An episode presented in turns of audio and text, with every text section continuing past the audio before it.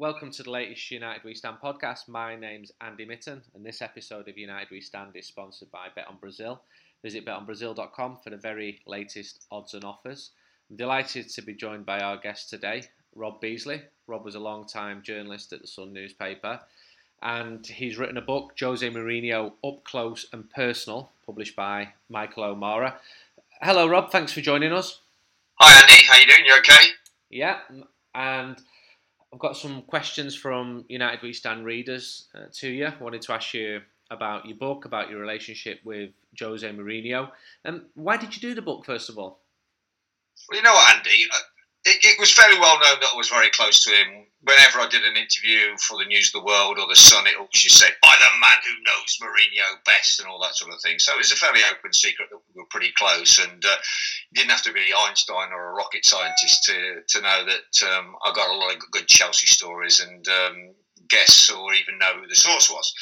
So, but I got sick of people coming up to me and saying, "Oh, your mate Mourinho, what a miserable so and so, what a horrible so I don't like him. I don't this." I'm going, uh, "Well, when did you meet him? When did you see him?" I said, "Oh, on the telly. You see him on the telly. He's there before a match. He's always trying to wind people up. He's always miserable. He's always there after a match. He's always moaning about referees. And you see him on the touchline and all that."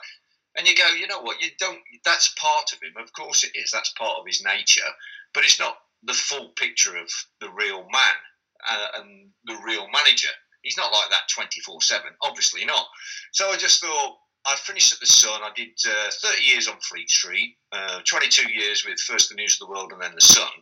And you go, okay, I've, I've had a nice payoff. I've got a nice pension. Am I going to just uh, grow old disgracefully? Or shall I do something a little bit meaningful? And after two weeks of trying to grow old disgracefully and just indulging myself and doing what I wanted to do when I wanted to do it, which was great fun, I thought, you know what, this is not very meaningful and not really deeply satisfying. So I need to have some sort of focus. I can't just finish and shut off and just disappear from the world.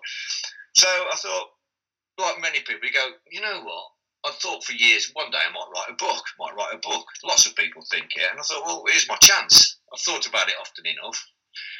And one thing that somebody told me, and I can't remember who, when, or where, but they said if you're going to write a book, write it about what you know. Don't try and invent something. Try just write from your own personal experience. So I thought, what do I know? Well, I know journalism. I know myself. Uh, but is anybody interested in a book about journalism? Is anybody really interested in a book about Robert Beasley? Maybe, maybe not. Don't think so. So I thought, well, Mourinho is this Marmite character so many people dislike him just from seeing him across the, the media. So I thought I could actually do a pretty good book on Mourinho because I spent 12 years with him, working closely with uh, alongside him and then closely with him. So I think if anybody's going to write a book about Mourinho, I could do a really good one, like a, if you like, a fly on the wall documentary, but in words rather than in, in film. So I thought, you know what, I'm going to have a go at it. Uh, and uh, I made all the, the mistakes you make with a book. I wrote it first and then tried to get a deal. Instead of what you should do is trying to get a deal first and then get the advance, so you're being paid while you're writing it. I wrote virtually the whole book and then tried to sell it. So if nobody had picked it up, I would have uh, I'd have wasted three months of my life writing a book that nobody was interested in.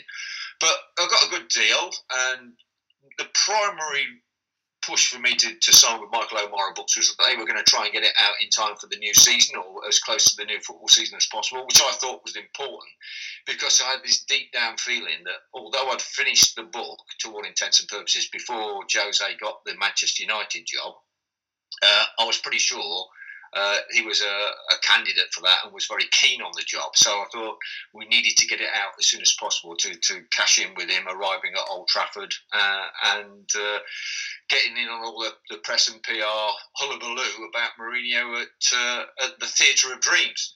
And so it was perfect. They, they did it. They crashed their systems to get it out in in time, and it was out last week. It's doing very well so far. So that's the reason, really. I'd always fancied writing a book. I didn't think want anybody want to read one too much about me, but I thought people were clearly fascinated by Mourinho, and this was an opportunity to say he's not as bad as you think, guys. He's not as bad as you think. He's he's actually a brilliant manager, but more important than that, he's a great bloke. And here are some anecdotes I shared with him over 12 years. Did you tell him you were doing the book? No, I didn't, and I'll tell you why.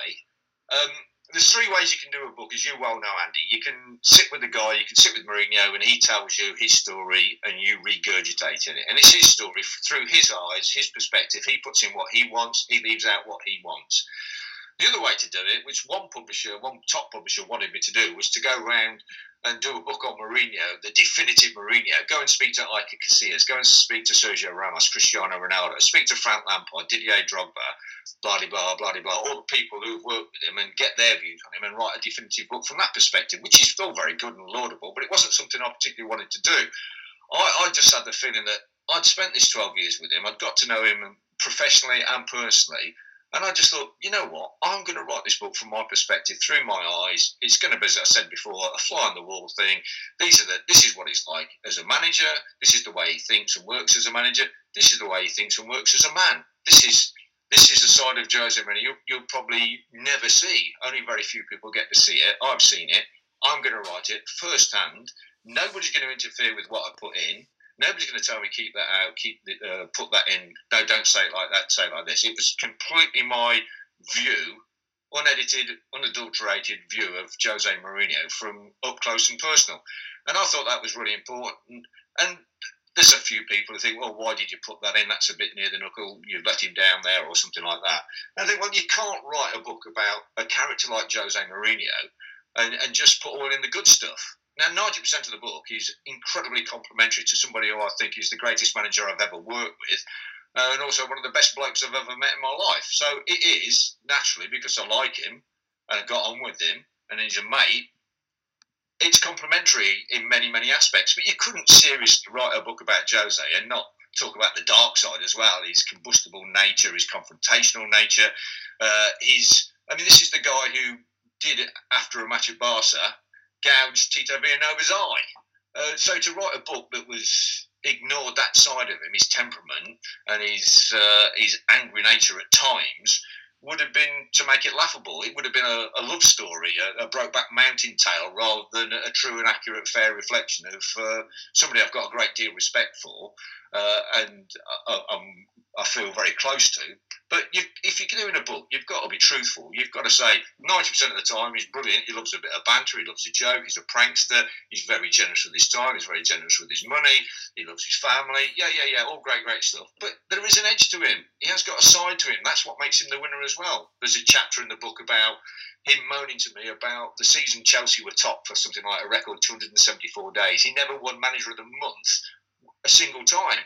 And it drove him crazy. This is a man who's won two Champions League. He won back-to-back titles at Porto, back-to-back titles at Chelsea, back-to-back titles at Inter. He set a record in La Liga against the great Barca and the great Pep Guardiola. Record points, record goals. This is a guy who's achieved unbelievable things in the world of football, and he's got the right hump that he wasn't voted manager of the month, and Nigel Pearson got it instead of him. Uh, so I put that in the book because it gives you an idea. This is a guy who wants the plaudits for everything. He wants to win everything. And it's the old cliche, oh, he played him at table tennis or Tiddlywinks, he'd want to win. He would want to win. He would want to win. And he'd be gutted if he didn't win. So that's part of his nature. That's part of his character. And I've tried to reflect the whole Jose Mourinho, the good, the bad, the ugly, and the beautiful in the book. Why did your relationship with him come about? When did you first cross Jose Mourinho? Do you think that he, he was closer to you because he knew that you were a Chelsea fan. He thought that you could get his message across maybe in a more sympathetic way than someone who, who supported the mighty Manchester United, for example. Well, I think the mighty Chelsea uh, was very, very important because I think we were the same age. We had the same sort of uh, bantery ways. We've got the same sort of swagger. Uh, we're both a bit cocky. Uh, we were both Chelsea mighty Chelsea. Um, so there was all, all, that sort of thing. and of course, that, was I, I, was working was on the biggest tabloid newspaper at the time. The News yeah. of the World was huge, and then the Sun was huge as well. So he knew if he if he did something through me, it would go to the, the biggest possible uh, audience and get make the, the biggest possible impact. I think I, I, the book starts, funny enough, uh, at Old Trafford in 2004. It was that March game at Old Trafford with Porto so that's the first introduction of the book. Was that's the first, I, I knew the name Jose Mourinho, but I, uh, you know, it, wasn't there in my consciousness who he really, really was.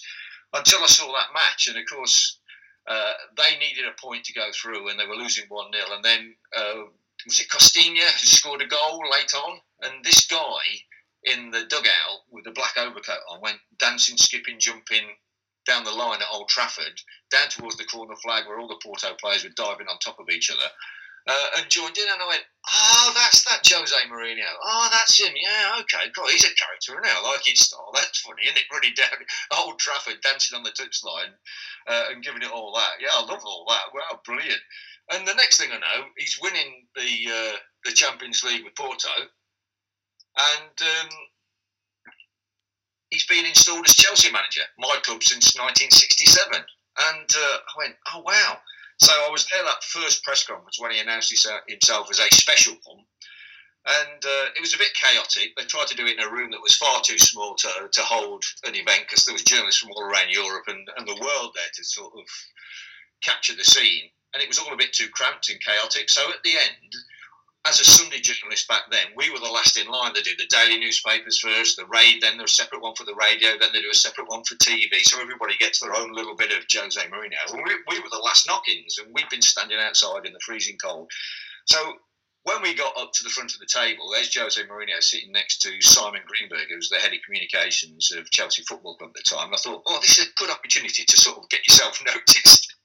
You're very calculated in that. So I threw a bit of a straw in front of Mourinho to Simon Greenberg saying, Simon, this is outrageous. This is pathetic. You couldn't have organised this, you know.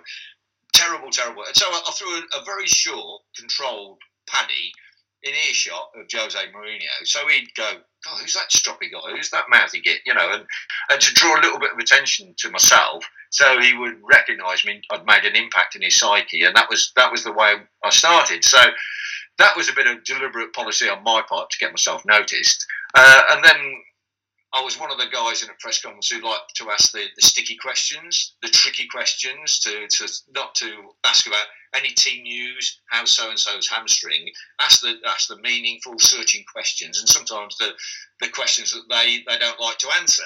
So I think that cemented uh, my place in his mind and that. And then I did the Ashley Cole tapping up story uh, in his uh, second season, I think it was. It was in 2005 uh, and they had the secret meeting with Ashley Cole in a hotel in London, and I revealed it in the News of the World, and there was a Premier League inquiry, and I think he was initially fined 200 grand, which was reduced on appeal to 75,000. Chelsea was signed a for, uh, fined a fortune and had the threat of points deduction, deductions. Um, so it was a big, big story with big, big consequences, and that could have gone uh, one of two ways. For instance, Ashley Cole and his agent barely spoke to me ever again. Um, Whereas Jose Mourinho saw it, never mentioned it, but his attitude to me was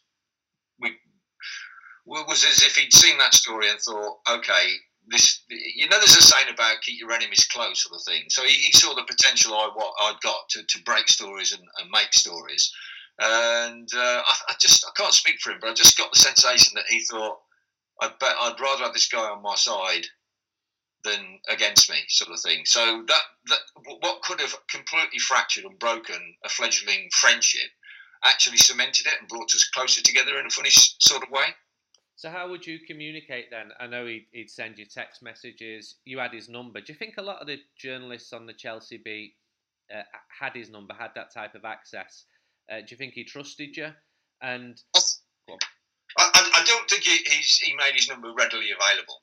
Um, and I don't think he, he made his email readily available. I know there's one or two other journalists um, in the broadcast side of the business who uh, have got access to him.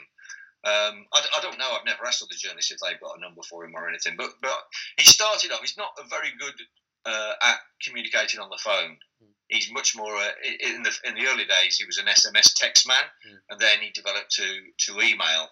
Uh, and so generally we communicated by that. I'd ask him about stories. He'd, uh, uh, he'd reply. We'd work on things. I said, do you want to say that in your own name or do you want to say a, a senior Chelsea source and things? And we sorted out how, how we do it and what we, we publish. Because uh, as you know, Andy, part of the the important thing about being a sports journalist as opposed to a news journalist As a sports journalist, you're trying to build a relationship that will last for years and years and years. For instance, I remember my first interview with John Terry was when he was 14. He was a kid uh, coming through. So I'm still in touch with him now. 20 years later, he could go on and be a manager. He could be a future manager of Chelsea or a, a top Premier League club. Could be a future England manager, and he could still be working in his 60s. So it was in my interest as a, as a chief football sports correspondent on the Sun newspaper to keep an ongoing relationship. So it's not about oh that's a great story I'm going to write it and forget the consequ- potential consequences to that.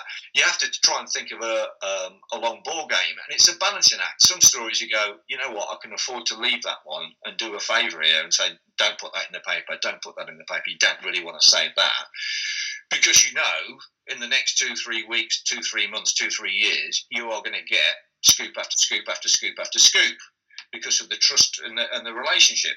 So it is a it's a, it's much more different to being a new uh, a newsman on the News of the World or the Sun, where they see footballers as as uh, hits. Like, oh, we'll get a great story about David Beckham here. We can get a great story about Ryan Giggs here.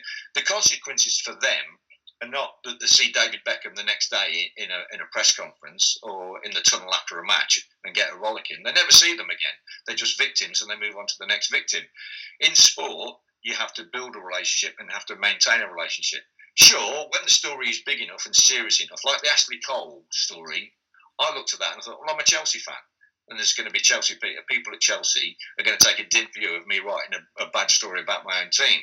Uh, there's going to be people at the club who will be very unhappy that I've written this story and exposed them. Jose Mourinho, for instance, Ashley Cole. I knew the potential consequences for that, but I, my, my gut feeling of that as a journalist was that this story is of, of such significance that you cannot ignore it. And in fact, you are not doing anything wrong.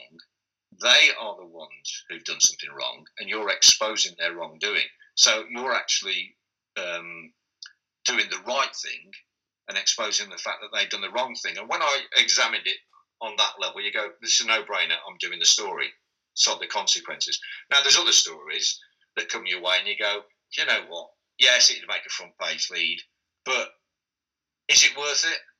And you have the conversation with them, and if they're adamant that they want it in the paper, fine. Most of the time, you say, hang on a minute, let me give you some journalistic advice here. Yes, it'll be a great story for me. Yes, I'll get a big slap on the back and a bottle of champagne from the editor for doing it. But yeah, I don't think it's really in your best interest. Have you thought about this? Have you thought about that? Do you want to leave it? Do you want to sleep on it? Uh, my advice would be to ignore it completely. And you have that. And that builds trust and that builds understanding. And, and so con- that's how I try to work. Contacts are, are, massively important when you do.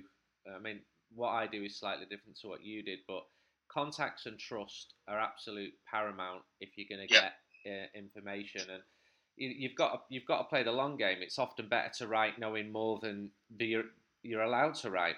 At other times, you'll get. I mean, I did a story last year on Manchester United's youth system, and the quality of my sources was so good, and I thought.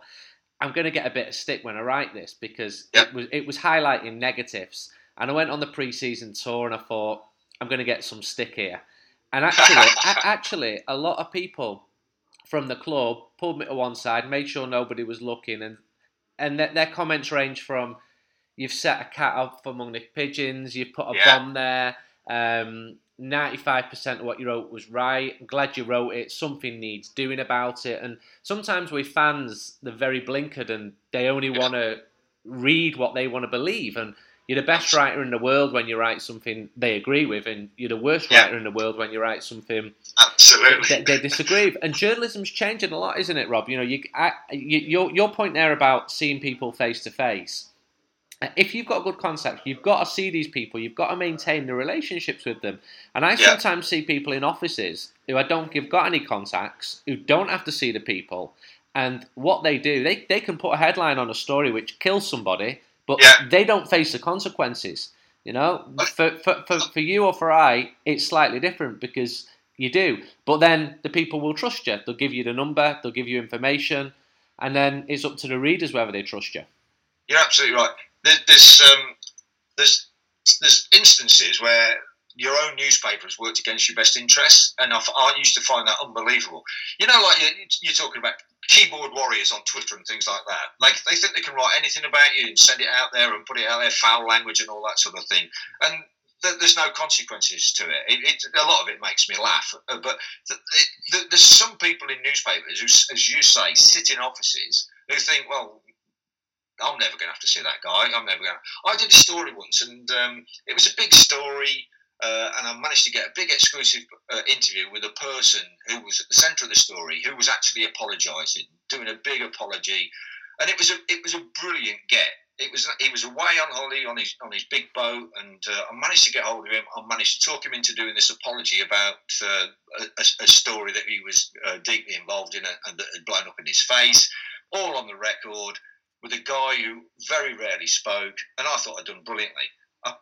I, I, did the story. I was away on holiday at the time, uh, so I did it while on holes. I didn't see the paper. I got a phone call the next day from the guy saying, "What the hell have you done? You stitched me up completely." I said, "No, no, I haven't." He says, "Yes, you have." He said, uh, "You've done the apology on one page." And on the other page, so and so, so and so has done a big comment piece, taking the mickey out of me, saying, Who do you think you're kidding, Mr. So and so? You're a scumbag, you're this, that, the other.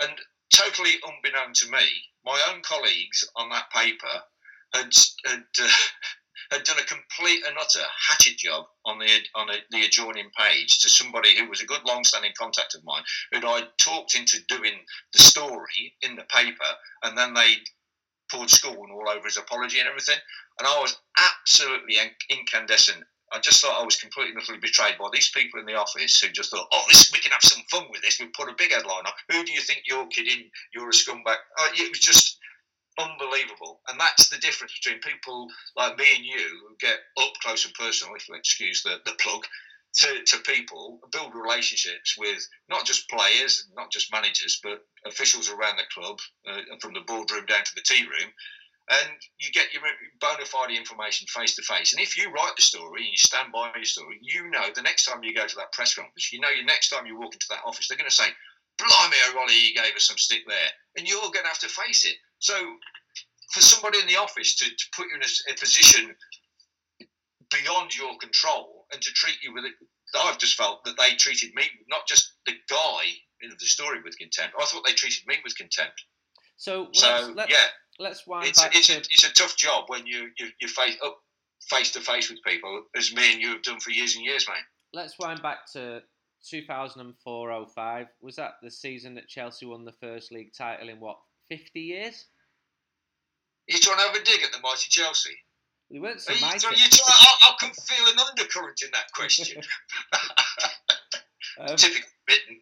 But, um, but, but, but, yes. but Rob, you, you were watching Chelsea as a young man they yeah. were they were not a team which pushed for league titles, were they? No, you know, they, no. they, were they were a cup team. Stamford Bridge. When I started going there, I liked going there, but there were two decaying terraces at either end of the goal. You had the benches on one side with a load of nutters in it, and then you had yeah. the, the big um, East Stand. It was a very, very different club. Maybe yeah. to win the FA Cup would have been viewed as, as a success, and suddenly you've got Abramovich, you've got uh, the Mourinho coming in, he replaced uh, Ranieri, and your team are the champions of England. What then happens with your relationship with him? Does it become closer because he's become more cemented in in England? Things are doing well. Did you start spending time with him socially? Well, I started in 1967 supporting Chelsea, and most of the time you support Chelsea in spite of Chelsea, in spite of the people who run it. You know, your, your Ken Bateses and the Mears family before that, who took us to the both took us to the brink of Armageddon. Uh, and then you get Abramovich coming in and he's throwing all this money. I honestly never thought I'd see Chelsea win the league. It just wasn't in, in your mindset. You're a Chelsea fan. You had cup runs. You could beat the big team. We'd beat big teams every now and again. And you go, oh, blimey, we've just beaten United. Oh, blimey, we've just uh, beaten Liverpool. And then you go and lose to Luton and uh, Wimbledon and other teams who you would expect, having beaten United and Liverpool, you'd then go on and beat. But that was typical Chelsea. And uh, to some respects, we, we're going back that way far too fast. But so when he won the league, it was just like, and in the centenary season, it was like this guy is a special one. He's come in. His record at Porto was one thing. Winning the Champions League with Porto, what an amazing uh, achievement. Now he's come to Chelsea, and okay, we'd finished the season before as runners up to the Invincibles of uh, Manchester United. So, uh, sorry, of Arsenal. Yeah. Fancy thinking Manchester United were Invincibles. Arsenal. Um, so we'd finished second to them. So we weren't far away. And then we'd also got to the semi-finals of the Champions League. Ranieri blew it um, with some stupid substitutions, and instead of beating Monaco and meeting Porto, we uh, we were sitting at home watching it on the telly. So we weren't far far away. And then Josie comes in, and you think this is this is the final piece of the jigsaw. We've got a good team now. We've got a manager who can take that team to another level. Uh, and then you start thinking, wow, we're so good. Maybe we can win it next year. Maybe the Champions League's not out of reach. And of course, from then on, 2005 champions in our centenary year, won it again the next season at Akantar.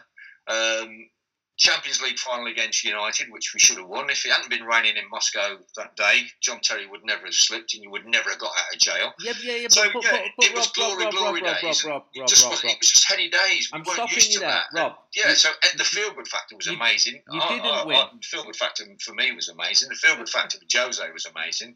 And it wasn't hard to get on with the guy because he, he's very approachable, away from the cameras, away from the intensity of work on the training pitch and at matches. He's very relaxed. He's into jolly japes and pranks, and uh, he loves a bit of banter. Um, and when you're on pre-season tour with him, when the pressure's off as well, you're sitting down, you're having a, a, green tea with him, you're having a sandwich with him, you're talking football with him, you're talking movie stars with him, you're talking holidays with him, you're talking family with him. Just like a, you know, he's just one of the guys, uh, but a very, very special guy who you know is incredibly talented, and um,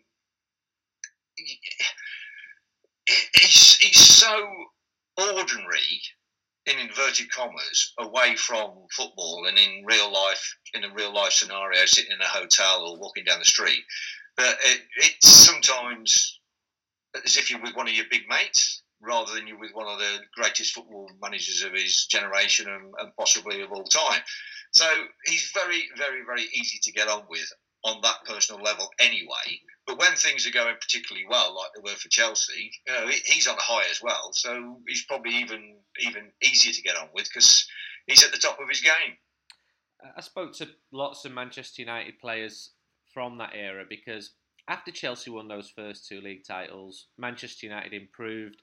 I think, as you mentioned, Moscow, where you said if it hadn't have rained, well, it did rain and you didn't win, didn't win the competition. And John John Terry, who was a childhood Manchester United fan, I'm told. Um, he saw so, the light. He saw the light. He saw the light. Uh, but I remember Nemanja Vidic saying um, that United and Chelsea in 2007-08 they pushed each other. Without each other, it's unlikely that they would have both got to the final because they knew that the standards, if they if they slipped, they weren't going to win the league. So you had these two teams in the same league pushing and pushing and pushing. It wasn't a coincidence that they were the best two teams in in Europe um, that year. How did you feel in, in Moscow? And I'm not saying that in a gloating way because I spent the the day in the Russian capital, or the three or four days around it. And I met a lot of really good Chelsea fans, people I respected who'd followed their team for years. Um, they were buzzing because their team had reached a, a European yeah. Cup final. It was a it was a great game of football. I'm not expecting you to say it was a, a great night f- for you, but how did you feel? Did you feel that um, Chelsea should have should have won it? That you were unlucky, and did you feel that as you'd felt with the league, the, the Premier League title, you just weren't going to win the European Cup because no London team had won it. Now, I, t- I agree with you about the, the, the mood in Moscow was amazing. I remember being in a bar. It might have been the night before the match, and there was Manchester United fans on one side and Chelsea on the other side, and it was brilliant. Everybody was on the chairs, everybody was on the table. So Man United would sing one of their songs, and, we, and you you'd let the United fans sing, and then when they finished, the Chelsea, we were on the table singing back at them, and then when we finished, they'd sing another song, and it was brilliant. It, the atmosphere was superb. There was no aggro or anything like that. Both two two uh, English teams in Moscow in the Champions League final, and everywhere I went, there was good camaraderie. We were English, we were together. Yes, we were Chelsea, we were Man United, and normally there's a bit of angst But on this particular occasion, whether it was because it was a Champions League final, whether it was because for Chelsea it was, you know, a first and a special occasion, and we were all savouring the fact that we, we, we were reaching these heady heights. I don't know, but it, it just seemed that the whole thing was perfect. I got to the match. I was walking down, and who's outside? Mark Hughes, who played for United and Chelsea, and I knew reasonably well, so I had a good chat with him and picking his brains who we thought might win. Um, and then went to the game, and I've got to tell you, I thought Chelsea had won because when the penalties were taken, um, all John Terry had to do was score from 12 yards out, hit the target, and score. So I'm sitting there in the press box, and he's coming up, and I see him shape to shoot, and I see the ball go one way, and I see the keeper go the other way, and I go, sent the keeper the wrong way, and it looked like it was going in. Everybody in front of me stands up, so I don't actually see where the ball goes. And I'm thinking, ah, we've won it with the European champions. Keeper's gone the wrong way. John, John Terry, captain, leader, legend, who more perfect to, to win the Champions League for Chelsea? He's done it. And then, I'm sitting there going, oh, you know, the, the Chelsea fans since 1967, there's that moment of going, we have realised something amazing here. It's happened. And then suddenly there was this huge roar from the United end. And I'm going, why are they roaring? What's all that about? What's the matter with them? That's incredible. And then the people in front of me sat down, and I see the ball is not in the back of the net. I see John Terry sitting there shaking and sobbing, and I go, "Oh my goodness gracious, he missed!" And so for a few, say thirty seconds, I thought we were European champions, and it was it was one of those comic moments where you went, "Oh no, we're not." It was incredible, and all this was happening at one or two o'clock in the morning. I think another, deadline for a newspaper man. I think another reason the the fans behaved themselves so well in in Moscow was if you wouldn't have behaved, then the idea of being put into a Russian police or penitentiary system. Absolutely true. Yeah, a good deterrent. And and when did you feel that Mourinho was wanted the Manchester United job? Because I got a real sense of it in 2013 when he came with Real Madrid, and he was very complimentary about Manchester United, despite the best team. The, the, best team lost. He said afterwards. Yeah, and and, and I also remember in 2011 being asked on television who should be Manchester United's next manager, and I said without any hesitation Jose Mourinho. And then I saw him in Spain close at hand, and my opinion of him dropped significantly. Yeah. So I, I had real reservations when he was um, linked with the, the, the, Manchester United job, and he's the manager now. I'll support him, and you know, he, he was definitely the choice among Manchester United fans. But when do you think he wanted it, and why do you think he wanted it? Just because it, it is, you know, with respect to others, I don't think I'm being arrogant in saying this. It's the biggest English club. Oh, listen, without a shadow of a doubt, and that's what what attracted him to it in part. He, um, I tell you what, he'd always envied, and I think envied's, envied's the right word. He'd always envied Sir Alex Ferguson and Arsene Wenger's longevity mm. in their posts. Uh, he's always had this hankering to have a dynasty of his own, like Fergie, like Wenger, where he, he, he rules the roost for a decade, 20 years. He builds a team, then rebuilds a team, and, uh, and brings kids through. And it's his domain. That's his ideal scenario. And so he always looked from afar and, uh, and envied it and thought one day I'd like that. So he did his, his, two years at Porto. Then he came to Chelsea for three years, won six trophies in his first three years, and then when they had a dodgy start to the next season, the, the relationship with Abramovich got fractured, or even more fractured. Um, he wanted to do it his way. Abramovich thought doing it his way, and there was a parting of the ways. Then he's off to Inter, two years at Inter. Then he's off to Madrid, three years, at, and then he's back at Chelsea, two years. And all the time he's thinking, when will I get a club where I can actually put down some roots and I can do it my way, build my club in, in my image, like Fergie has done and, and like Wenger's done. And I spoke to him numerous times about clubs, and he hankered after Liverpool a little bit, saying, "Wouldn't it be great to go back there and re-establish Liverpool as, as the, the great team that they were in the in the nineties and the last century? Wouldn't it be uh, great to go to Tottenham don't think they've won the league since 1961. Wouldn't it be great to get a team like Tottenham and, and do what I did with Chelsea at, at, Tottenham, make them champions, make them contenders for the Champions League? So he was always looking at clubs like that. And Manchester United was always one of the teams that he had, a, not to sort of resurrect a sleeping giant, because they weren't a sleeping giant, but a team of that magnitude, to have that sort of kudos and gravitas at a club of that, of that stature so um, it was always a, a, talking point on the agenda when he was going through his wish list and things that he'd like to do and things that he looked on from afar and thought, I wish I could be like that. Uh, and then when I went out to see him, I think it was his around the time of his 50th birthday, he was unsettled again. This would have been January, just January 2013. Yeah. So we were having a chat, and he was saying, "I don't like it here at Real Madrid. It's I'm going to hang out till the end of the season, but I'm, I'm, definitely leaving at the end of the season. Manchester City are interested, Paris Saint Germain are interested. I really want to go back to Chelsea." So that, I, I, wrote the story. After a couple of weeks, I had to sit on it for a couple of weeks. But in February, I got the nod to write the story. So Jose, Let Me Save Chelsea was back Paisley, world exclusive on the back of the Sun. Uh, and uh, I kept in touch with him, any developments, any meetings, and he said, "Oh, Man City are coming in strong, PSG are coming in strong, Chelsea are dragging their heels a little bit." And then suddenly, I think it was around the April time. Clearly, Fergie was was going, and that was was known within the inner circle, the inner sanctum, and Jose knew. Uh, and uh, he says, "I think." I think I've got the United job. I think I've got the United job. I go, oh God, and I'm thinking, oh no, I've written, let me save Chelsea. He's coming back to Chelsea, and he's going to end up at United. Um, so the next thing he, he knows, he, he's pretty sure he's already got the job. Uh, so he's rubbing his hands. He's thinking, yeah, I'm going to replace Fergie. I'm going to be the Manchester United manager. This is my chance to have my dynasty. This is my chance to build a club in my image oh, what a platform, one of the most famous, one of the most richest clubs in the world. We can dominate, you know, for, for years and years and years to come. It's going to be so exciting. And then as soon as he thought he'd got it, suddenly it's wrenched away from him, and it's it's, it's like the carrot that was dangled. And before he could, he, he looked at the carrot and went, "Oh my word, I can't wait to sink my teeth into that." And then as he reached for it, it's yanked away on a fishing rod. Oh, it's gone and it disappeared. And he was absolutely gobsmacked. He was absolutely floored by it. He went, what, what? And he's never told me the full story. He said, one day when I finish my career and I'm not working anymore, I'll tell you the story. So clearly, it's, it's a fairly involved in fairly seismic story. I don't know the, any of the details. I just know that he thought he'd got it, and the next thing it had gone.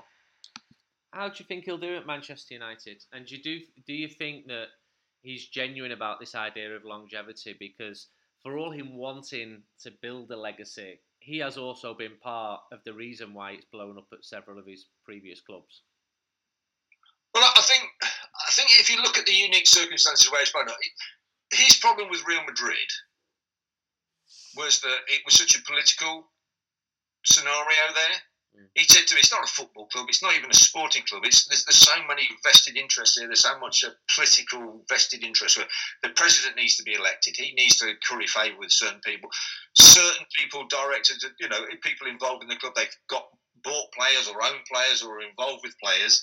They want those players to play. There's all um, sorts of machinations going on behind the scenes he was never he never felt in control even of the team affairs that there was always people trying to interfere and pressure from above to play certain people and not to drop certain people. And if he did drop them the ramifications were huge. Mm. so he, he felt under attack on, on so many fronts there. He didn't it, it was cramping his style if you like the, the, style with which he wants to dominate. You can't imagine Fergie putting up with all, all that sort of in, interference. And, and Jose's very similar in many respects to Fergie. He was he, he felt his hands were tied in so many respects, and he, he didn't he didn't like the the non-stop interference. Might be wrong, but there was always pressure from different groups to to to play certain players and to do certain things, and he sort of railed against that as he would. It's in his nature. So he didn't really enjoy it. At Chelsea, he had Abramovich, and Abramovich. There was a stupid situation at Chelsea where Jose thought it was all down to him and his coaching brilliance. That Chelsea had won back-to-back titles and six trophies in three years, and then when he comes back the second time, wins the title in his second season in the uh, Capital One Cup. That's down to Jose's brilliant. Abramovich thinks it's down to his money and the players that he's provided.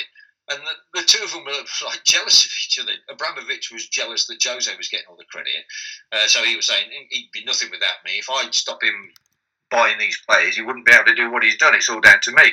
And all that sort of petty jealousy.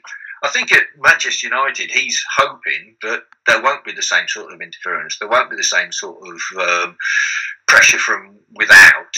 Uh, he will be allowed to sort of have far more say on team matters and control over team matters, who plays, who's bought, who's sold, than he ever did at Real Madrid and, uh, uh, and Chelsea, and, and, possibly even Inter Milan. So that's why it's pro- it's probably the dream scenario for him because he thinks he will get far more freedom to be the Jose Mourinho he wants to be and uh, and needs to be to be you know successful over the long term uh, than he's ever had at, uh, at any other club. That's why I think he was so keen to get into Manchester United because he'd watched Fergie and the way Fergie run it like a personal fiefdom. And I'm sure that's not strictly true. I'm sure there, there were sort of uh, constraints upon him, but that was the impression from outside, looking looking in from the outside, and that was something he wanted to emulate. Um, to work with a board who took notice of what he wanted uh, and, and, what he needed, and had faith in him to uh, to follow it through. I'd love to talk for longer, Rob, but we're, we're coming out of time, running out of time now. Um, what's Mr. Mourinho said since the book has come out? I saw one quote saying uh, he's happy you've made your money. That's fine for me. That's fine for me. Uh, has he has he given you any feedback to it? Well, I wish he had made some money. As you know, Andy, as a writer, the money's probably about six months, a year away, if there's any money at all. So uh, I'm, I'm I'll be very, very happy if I make some money out of it. But the, the, main thing about doing the book was to sort of try and put the record straight a bit, and mm. and not in a, a lovey-dovey sort of uh, rose-tinted glasses way, but it's 99, it's 95% positive, but there is that 5% in there. And to go back to the, your question from before, which I didn't quite answer, I think the parallels with what Jose did at Real Madrid are very, very strong with Manchester United and Man City. Pep Guardiola at City, look back to Pep Guardiola at Barca. Anybody looking now, Jose's got his work cut out to overcome Super City and Super Pep. But I just think next season, maybe not this season, but next season, he will drag Manchester United to the level where he'll do what he did with Madrid and um, he'll top the table above City and everybody else, and you'll win the league next year. I'm sure that will delight you, Rob. Thank you very much for, for your time. Thanks, Andy. Keep the faith. Up the Chelsea. Up the Chelsea, indeed. Well, I'll be bringing you a podcast from Stamford Bridge in a couple of weeks' time, but before that, there's a small matter of Liverpool away. Then we've got Fenerbahce at home. We'll be bringing you podcasts from all of them. We'll also be starting work on the next United We Stand, which comes out against City at Old Trafford, who've drawn in the cup. United We Stand podcast is sponsored by betonbrazil.com. It's a new betting site for all sports punters with great odds, markets, and offers. Listeners to this podcast can now get a free £10 when they deposit £10 just by using the promo code United10. Just visit betonbrazil.com and enter the promo code United10. When you deposit your £10, you get £10 free. Sign up now at betonbrazil.com. BetOnBrazil.com is for over 18s only. Betting should be fun, so please gamble responsibly.